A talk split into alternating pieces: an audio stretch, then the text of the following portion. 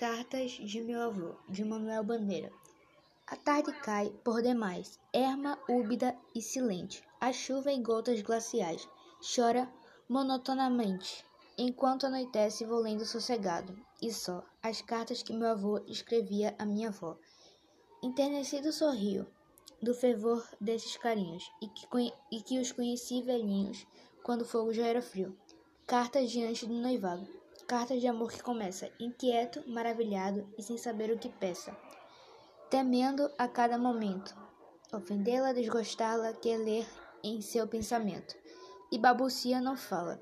A mão pálida tremia, contando o seu grande bem, mas como dele batia, dela o coração também. A paixão medrosa dantes cresceu, dominou o todo, e as confissões hesitantes mudaram logo de modo. Depois, o espinho do ciúme, a dor, a visão da morte. Mais calmado o vento, o lume brilhou, mais puro e mais forte.